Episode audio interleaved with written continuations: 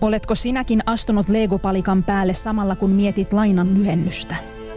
Kiirudatko toimistolta päiväkodin pihan ajoissa, vain avataksesi PowerPointin lasten mentyä nukkumaan?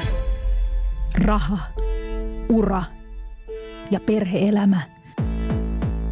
Ruuhkavuosien pyhä kolminaisuus. Siitä on Mamma Betalarpodi tehty. Hei Jasmin, mikäs rahamuija sä oikein luulet olevas? No mä oon tämmönen palkkatuloista sijoittava, taloudellista huolettomuutta tavoitteleva perheenäiti. Ja mä haluan kannustaa kaikkia muutakin tienaamaan enemmän ja huolehtia omista rahoistaan.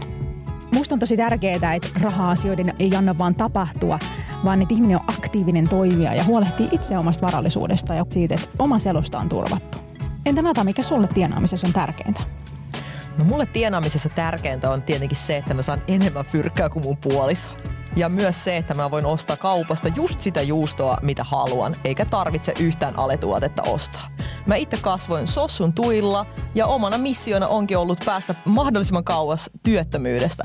Nyt kun mä oon itse saavuttanut tällaisen vakavaraisen aseman elämässäni, niin musta tuntuu todella hyvältä, että mä pystyn jakamaan loistavia vinkkejä, miten raha voi saada oman elämänsä lisää ja mihin sitä voi käyttää.